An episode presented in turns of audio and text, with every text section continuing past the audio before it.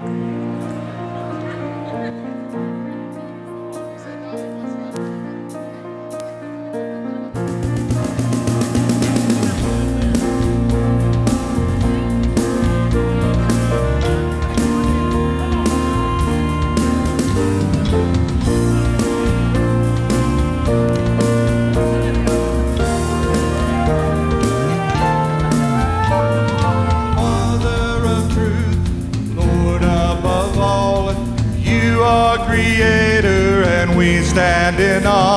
at the works of your hand, the ways of your heart. This is the cry of your people. This is the cry of your people.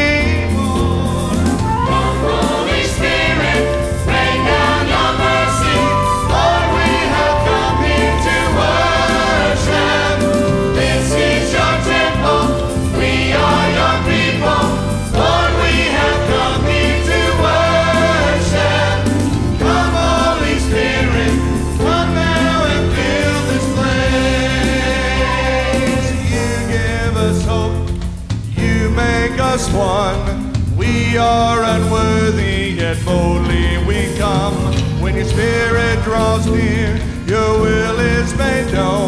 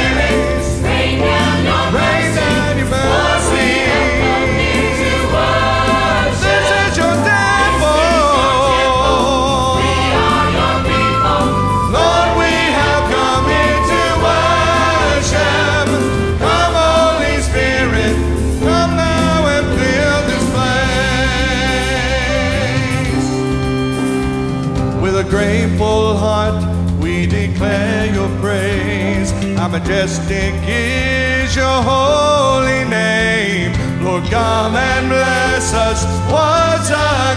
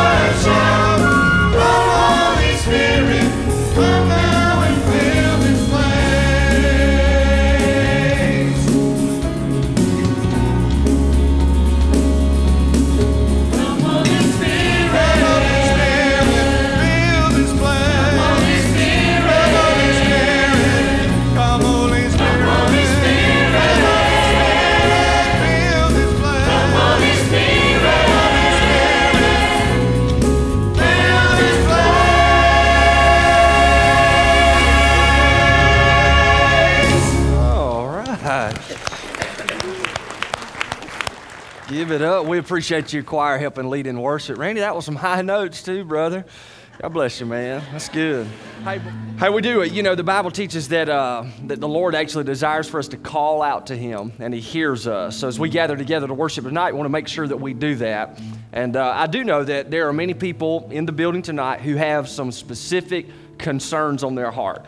So what I'd love to do is invite you to come forward right now, find a place here in the altar, and you speak to the Lord. Come right now, find a place here in the altar, and uh, you speak to the Lord, and uh, I'll lead us in prayer. Our team has arrived in Montgomery safely, so we'll continue to pray for them this week. But also want to continue to pray for our disciple now. Had a lot of students out uh, tonight getting prepared, getting things ready, and a lot of volunteers. So we appreciate you also. But let's just bow our heads together as we seek the Lord.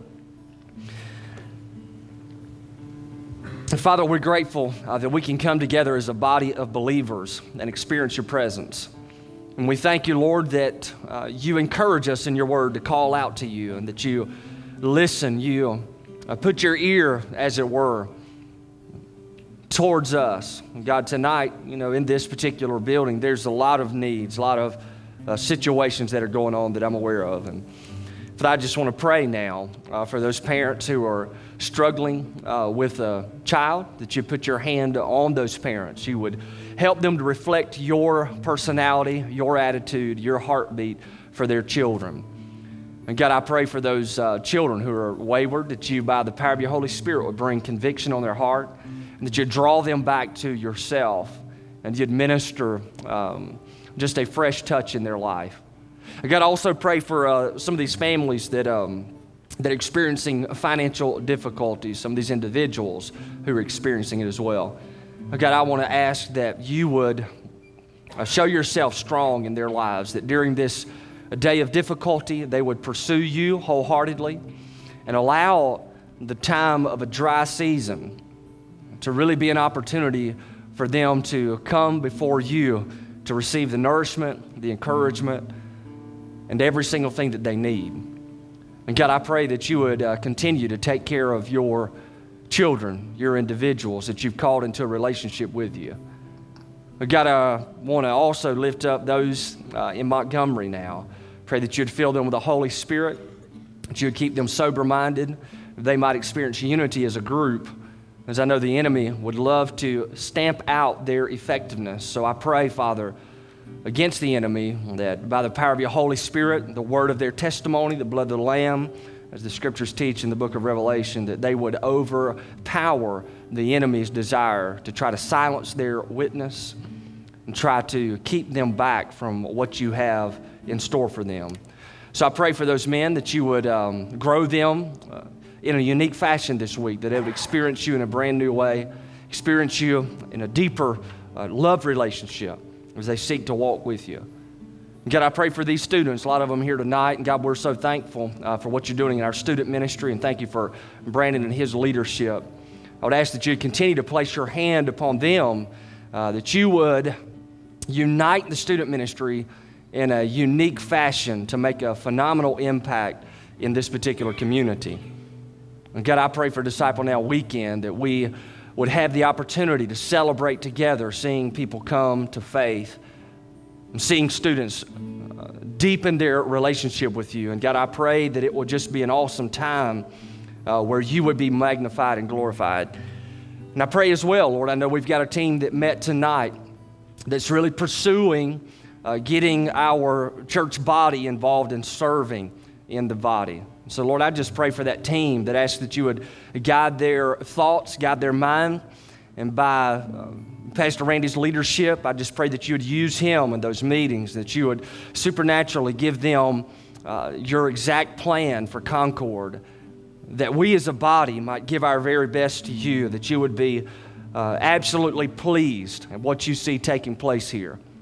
And God, we just thank you uh, for tonight, the opportunity once again to come before you to hear from you and pray that you'd speak to our hearts. And God, how grateful we are for the gifts that you've given to this body, those who are helping lead worship tonight in the absence of James. What an awesome uh, testimony of your grace gifts to this church family.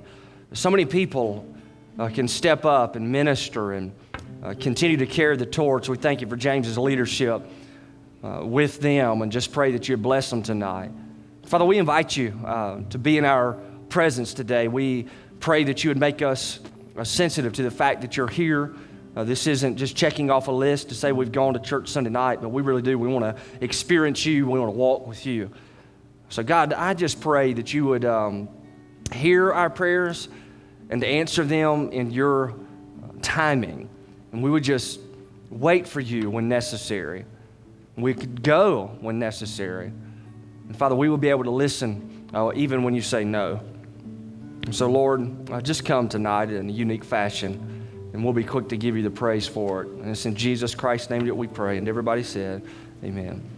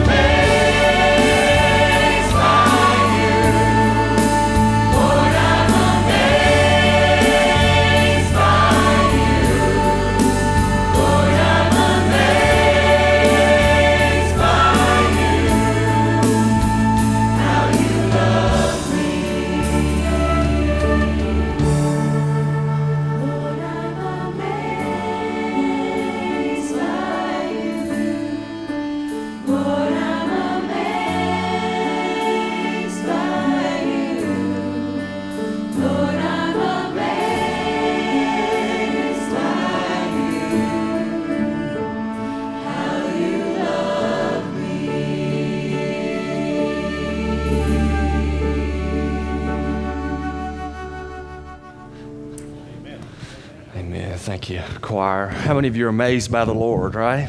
And uh, amazed by how the Lord loves us? And um, want to go ahead and let you know what was awesome this morning. A couple of things. Our second service, we actually uh, saw another person give their heart to Christ, so we were fired up about that during the second service. And then uh, one of the reasons I love to go in the back and meet our guest is because it gives me an opportunity to share the gospel with them. And so we had a guest who came this morning and uh, shared the gospel with him in the uh, foyer, and he prayed to receive the Lord.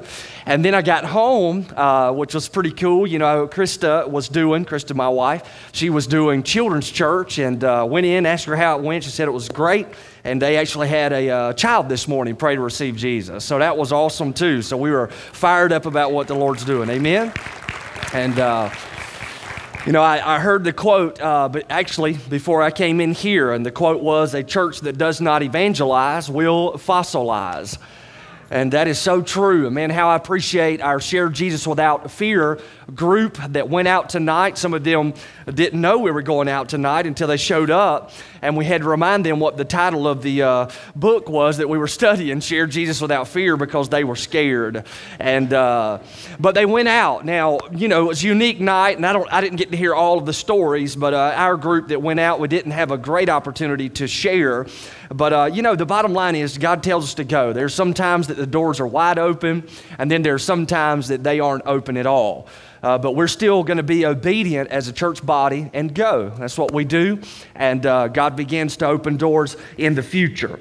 And I want to remind you, I didn't mention it too much this morning, but want to mention to our Sunday night crowd that the challenge for March is still on for you to invite an unchurched individual over to your home and to spend some time with them and share the gospel with them. So invite them over to have lunch. Uh, Krista has already. Um, been working at this. I'm all excited about it as also, and uh, we've invited uh, some people. So we're looking forward to see what God does with that situation. Already praying for their salvation. Have our kids praying for their salvation in the evening. We usually pray with our kids before we go to bed, and it's kind of awesome. You know, we actually ask our, our children, uh, you know, Garrison's the oldest one. I don't know why I'm telling y'all this, but Garrison's the oldest one, and ask, you know, who are some unchurched lost people that we can pray for. Garrison knows the Lord, and he begins to name several of his friends. And you got to remember, you know, Maddie's in there with us, and Gavin's in there with us, and Marley's in there, and Krista. And uh, Garrison's naming all of his uh, buddies who need to be saved, and uh, it's kind of unique. And then he just looks up and he says, Probably ought to pray for Maddie too. She's lost. you know what I mean? Good night. So, anyway, pray for her to get saved. That's all right, ain't it? But uh, Luke chapter 6 in your Bible, verses 12 through 19 is our text tonight. Luke chapter 6, 12 through 19. And y'all can uh, pray. We just had to send Krista home with Marley. She got sick. So uh, pray for her that she get better and none, you know, none of us would get sick. Amen. And uh, hopefully she'll bear the brunt for the whole family. that was, I'm just kidding. Don't tell Krista that. Luke chapter 6, 12 through 19. Go ahead and stand with me in honor of God's word. And uh, another awesome text, man. They just keep coming in Luke's gospel. And uh, hopefully you uh, will continue to enjoy this because there's a lot of chapters in Luke, and we're just going to keep plugging along, man. I'm, I'm loving it. The Bible says it was this time uh, that he went off to a mountain to pray, talking about Jesus. Jesus spent the whole night in prayer to God. And when day came, he called his disciples to him and chose 12 of them, whom he also named as apostles Simon, whom he also named Peter, and Andrew his brother, and James and John, and Philip and Bartholomew, and Matthew and Thomas, James the son of Alphaeus, Simon, who was called the Zealot, Judas the son of James, and Judas Iscariot, who became a traitor. Jesus came down with them uh, and stood on a level place, and there was a large crowd of his disciples and a great throng of people from all Judea and Jerusalem and the coastal region of Tyre and Sidon who had come to hear him and to be healed of their diseases. And those who were troubled with unclean spirits were being cured. And all the people, this is wild, look at 19, all the people were trying to touch him, for power was coming from him and healing them all. Let's pray. Father, thank you for your word. Speak to our hearts tonight and continue to um, challenge us to learn as a group, as individuals, as a church body, how to follow you wholeheartedly. And it's in your name we pray. Amen. You can be seated. decisions. You know, we all have made them. Some of the decisions we've made have been great decisions. Uh, some of the decisions we made in our past have not been great decisions. You know, my decision to ask Krista to marry me was a great decision. Um, some of the decisions I've made, not so good. Uh, my decision to invest a few dollars in Delta Airlines turned out not to be such a great decision. You know, this past week, Chris and I had a college student in our home. She was talking about making decisions. She wanted to know exactly what God desired for her to do for the next several years of her life. And uh, I remember being in the same situation while in college, not exactly sure where I would be or exactly what I'd be doing after graduation. Tons of decisions to be made. And our understanding of how to make decisions is very important to our Christian walk. You know, this past week I've been reading through a manuscript written by a fairly new church member, Jeff Brookshire, on learning how to discern God's will. And in it, he highlights the importance of knowing and doing the will of God. Now, we may not often consider it, but Jesus had to make many decisions during his life and ministry on the earth. They were actually decisions similar to the decisions you and I have to make. His decisions involved God's will for his life, God's timing for his life, and God's call upon his life. And tonight, our text gives us insight into the decision making process of Jesus. Now, before I begin to unpack these verses, I want to provide a couple of presuppositions that I bring to the text and also the message. Uh, the first presupposition is all followers of Jesus are in the ministry. So, if you are converted, that is, you have a relationship with Christ, you are in the ministry. We are each called to advance the kingdom of God by making disciples in our sphere of influence. Presupposition number two the decisions that we make will impact the ministry which the Father has called us to accomplish during our time of stay here on the earth. So, with those two things in mind, I want us to note that when making decisions, there really are a few questions that you and I need to ask of ourselves. Question number one, we need to ask Have I gone to God the Father? Have I gone to God? Now, when studying the life of Christ, we often don't highlight the ongoing relationship between God the Father and God the Son. We rush to the activity of Jesus without taking a moment to investigate the relationship between the Father and the Son. But notice in your Bible again, verse 12, the scripture says, It was at this time that Jesus went off to the mountain to pray, and he spent the whole night in prayer to God. Now, this is not the first time in Luke's gospel we see Jesus removing himself from the crowds and getting alone with God. Luke notes in chapter 5 and verse 16 that Jesus himself would often slip away into the wilderness and pray. See, the activity of prayer is not a one sided activity. That is, prayer is not us simply running through a list of requests whenever speaking to God. A genuine prayer, biblical prayer, is actually two way communication. Now, most of us have cell phones in the building, but could you imagine the phone ringing, you picking it up, and hearing the person on the other line talking, but they never stopped and gave you an opportunity to speak? And then all of a sudden, they simply just said bye and they hung up the telephone. You know, if that were how it were with someone, you would see their name pop up on caller ID and be tempted, indeed, uh, to press the ignore button and just simply say, I don't want to hear them babble on. Got some people in my mind, but I won't mention them. See, the people you enjoy talking to are not those who listen, but rather those who speak as well. They listen, they speak, they do both. God not only loves to hear your voice, but He also loves to speak to you. Now, I'm not sure what the conversation was all about between Jesus and God the Father on that mountain all night long. But I'm quite sure it was a two way communication happening here. Jesus speaking to the Father and the Father speaking to Jesus. And I will be honest with you that uh, over, you know, my fit schedule for these three months has been my prayer life. One of the things that I've sought to do is really deepen my prayer uh, life with the Lord. One of the hardest things for me to do is actually sit and listen for the Lord to speak to my heart. So oftentimes I can just rush into his presence, ask him all these things, ask him what I should do about this, that, or the other, and then I get up out of my prayer clown and uh, walk away. When really, when I'm going to ask a question, I should probably sit there and actually listen for an answer. The Lord speaks.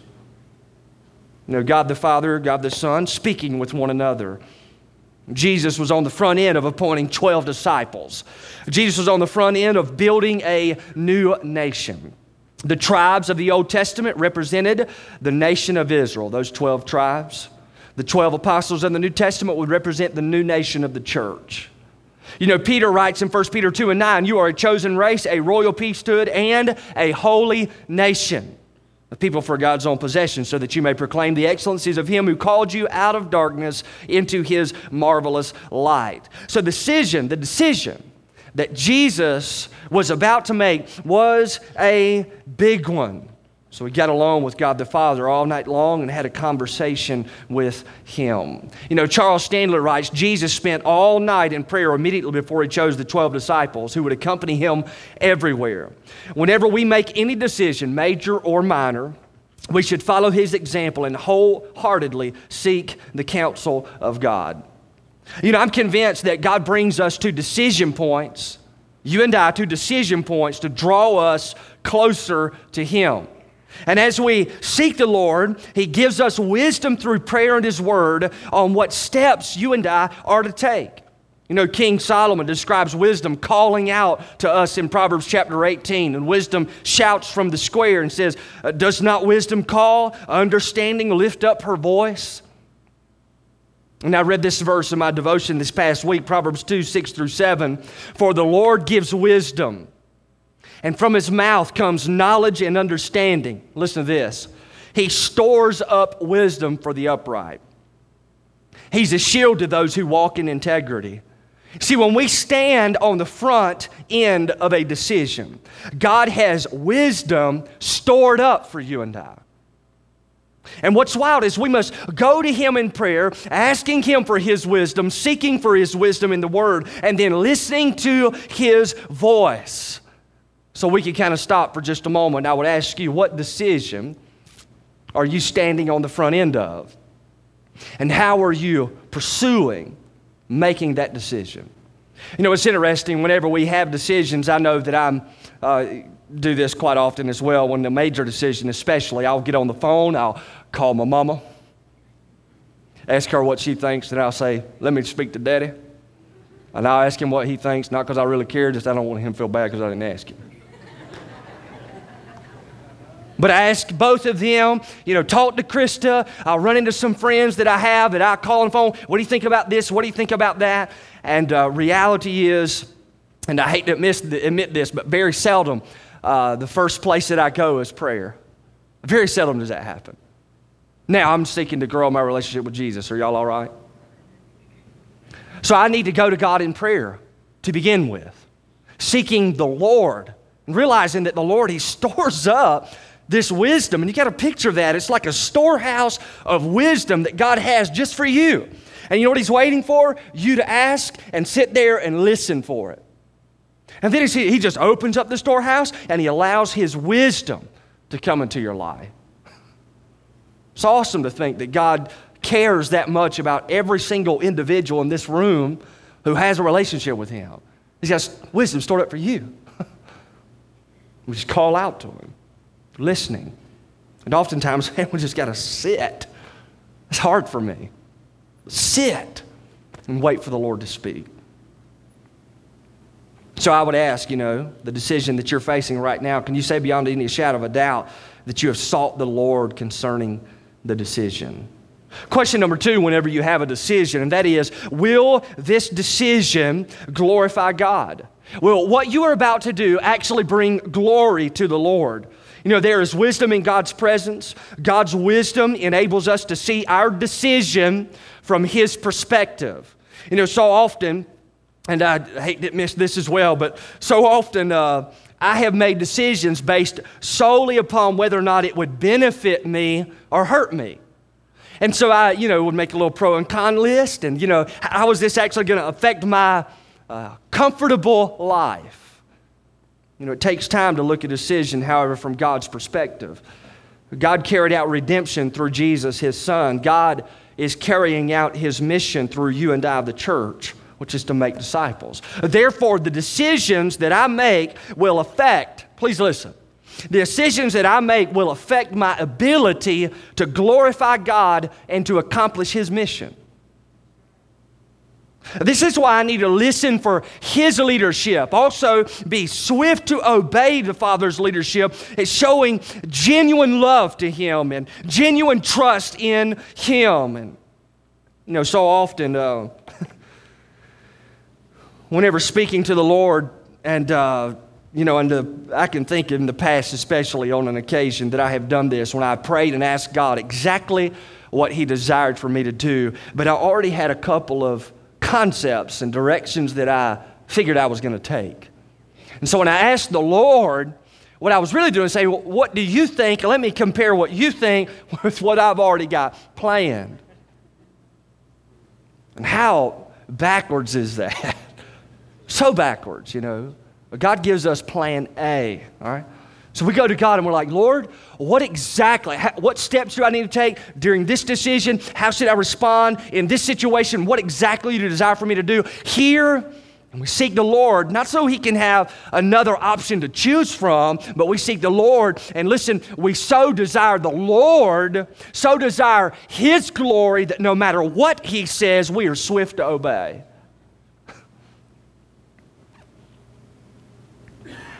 You know, Jesus glorified the Father in a couple of ways in this text. Jesus glorified the Father by choosing the disciples. Notice the swift obedience Christ Jesus. Uh, displays in verse 13. The Bible says, And when day came, now remember, he was praying all night long, speaking to the Father. But then the Bible says, And when day came, he called his disciples to him and chose 12 of them, whom he also named as apostles. Now, there were many in the crowds who were considered disciples. They were willing learners and followers of Jesus. This is noted for us in verse 13, or 17, where he says, There was a large crowd of his disciples. So Jesus was going to pick from among the crowd of these disciples 12 men who would be his apostles. These men would become his official representatives, just as Moses was God's rep. Elijah was God's rep. The apostles would represent Christ.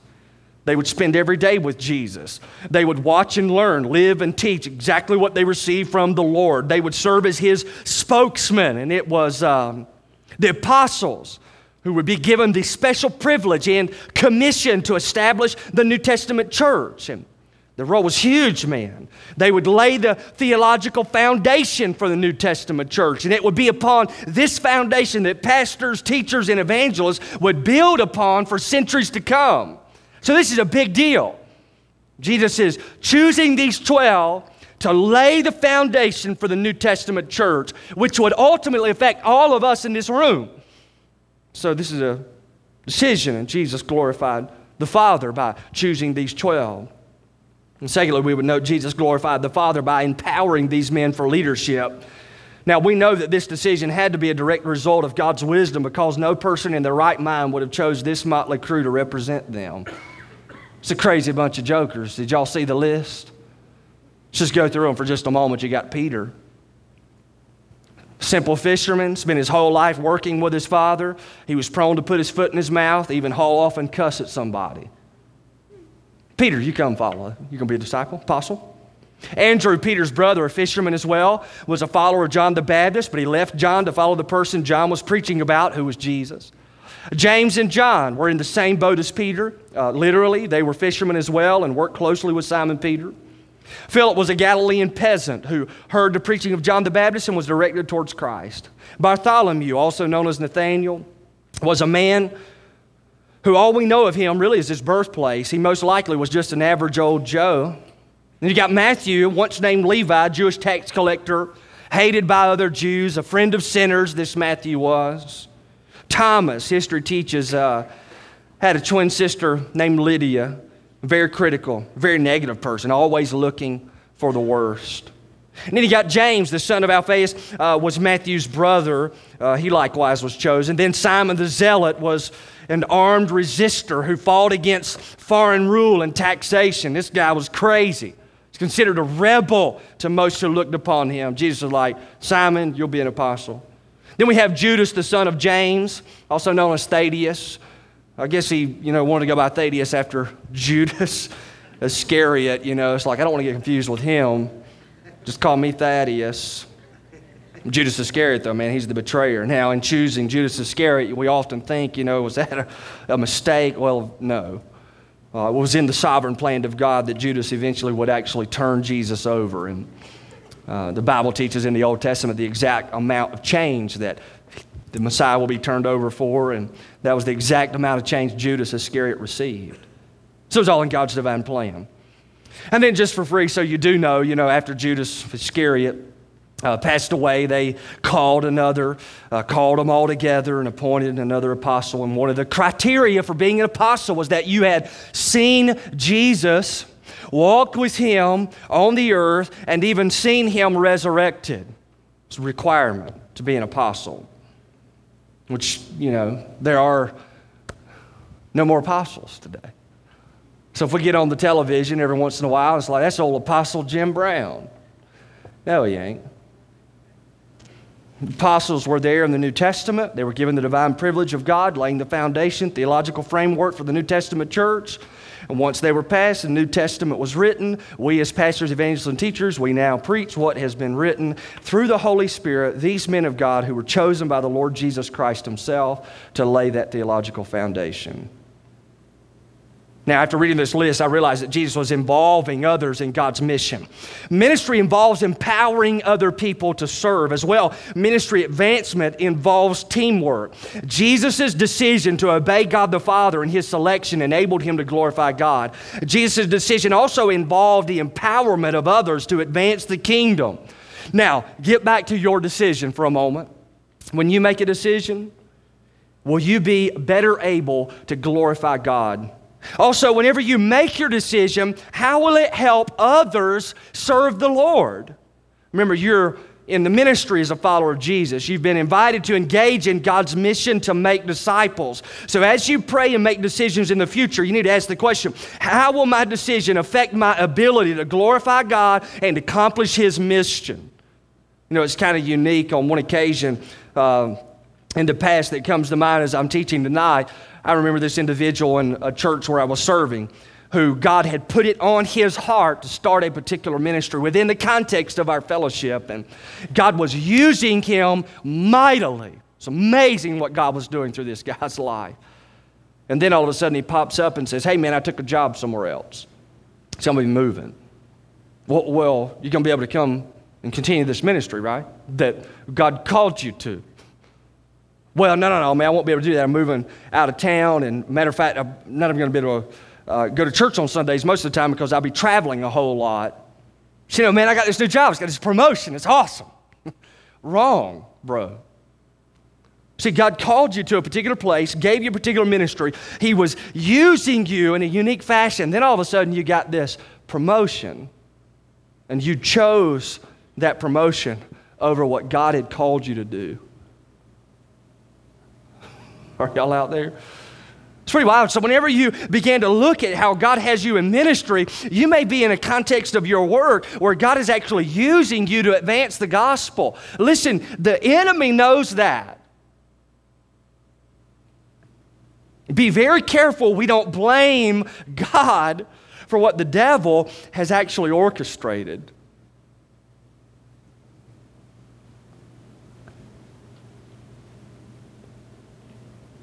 So we've got to ask that question, you know, Lord, how is this going to enable me to glorify you greater? How is this going to enable the mission of making disciples to go forward? If we ask these questions, man, it's amazing some of the answers we will receive from the Lord. Question number three Have I messed y'all up so far? Question number three, here we go. Am I experiencing His strength? Am I experiencing His strength? Now, Jesus stayed up all night. How long did He stay up? I didn't hear that. Yeah, all night. So he stayed up all night long and he prayed. He came at daylight, he chose the 12, and following this cho- choice, notice what the rest of Jesus' day looked like. Verse 17 Jesus came down with them and stood on a level place, and there was a large crowd of his disciples and a great throng of people from all Judea and Jerusalem and the coastal region of Tyre and Sidon who had come to hear him and to be healed of their diseases, and those who were troubled with unclean spirits were being cured, and all the people were trying to touch him, for power was coming from him and healing them all. So, Jesus, his day, day, after praying all night long, making a massive decision, goes down among the people and he preaches, he heals people who are disease risen, he casts out demons, and on top of all that, the people were actually trying their hardest just get close enough so they could just touch him and grab hold of him.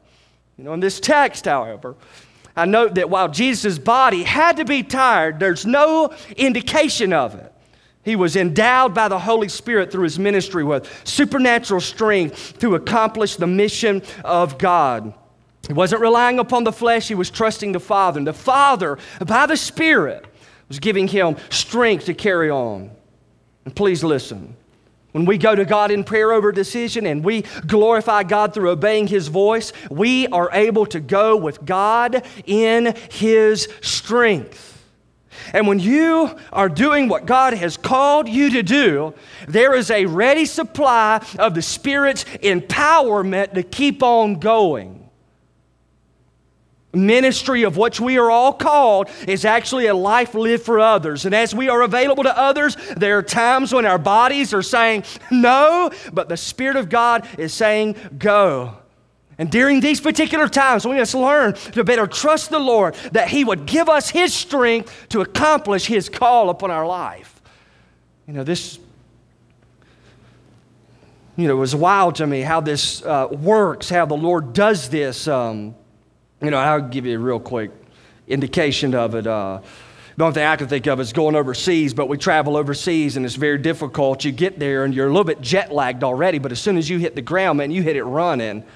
And then we get into this training school with these pastors who have traveled in and they're all waiting for us. And we have about seven to eight hours set aside that day to teach. So we've not even had an opportunity to catch up on sleep and to get acclimated to the new surroundings and the new time zone. But we stand up and we teach all day long. And then after we teach all day long, we go back, get us a little bite to eat. And then we get all the villages together that night and we preach the gospel in a crusade setting and share Christ Christ, and it is amazing how dead dog tired that I can be prior to getting up to preaching the gospel after teaching all day long, but then stand up and do exactly what God has called me to do. And uniquely, I've all of a sudden got all of this energy. Where does it come from? The Spirit of God. He endows us with that. Listen, He endows you with that. That's the wild thing. I remember sitting and listening to preachers talk about this, and I'm like, man, it must be awesome to be in that role. You're a pastor, you get all that strength from the Lord to do this. No, no, every Christian has this. What has God called you to do? You get in the dead center of that and ask Him for His strength, and He will infuse that even those times on Sunday afternoon when you're dead dog tired, but you know God's called you to work with kids in Awanas. You get up and you get over here trusting His strength, and He gives you that enablement.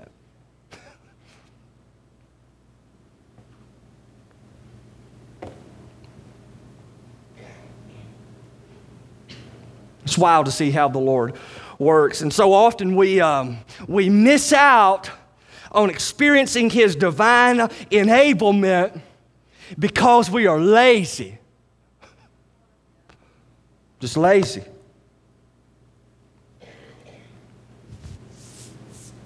As the door turns on its hinges, so the lazy man turns on his bed. That's in the book of Proverbs.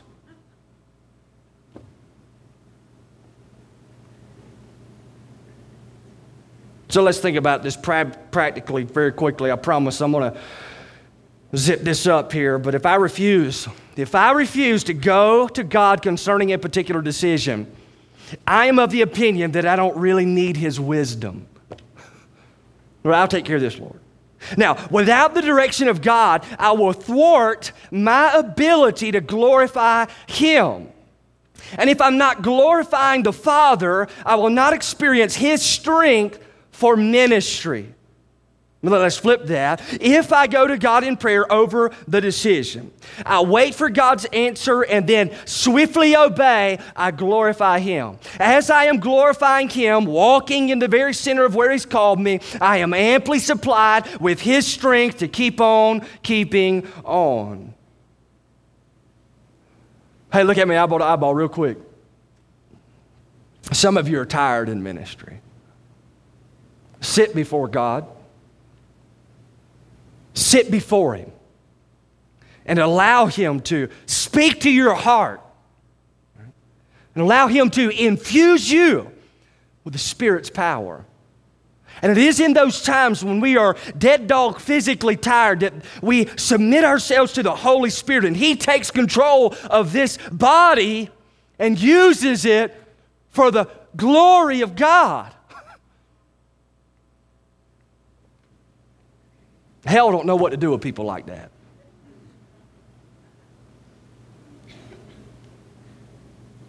So, what decision do you face?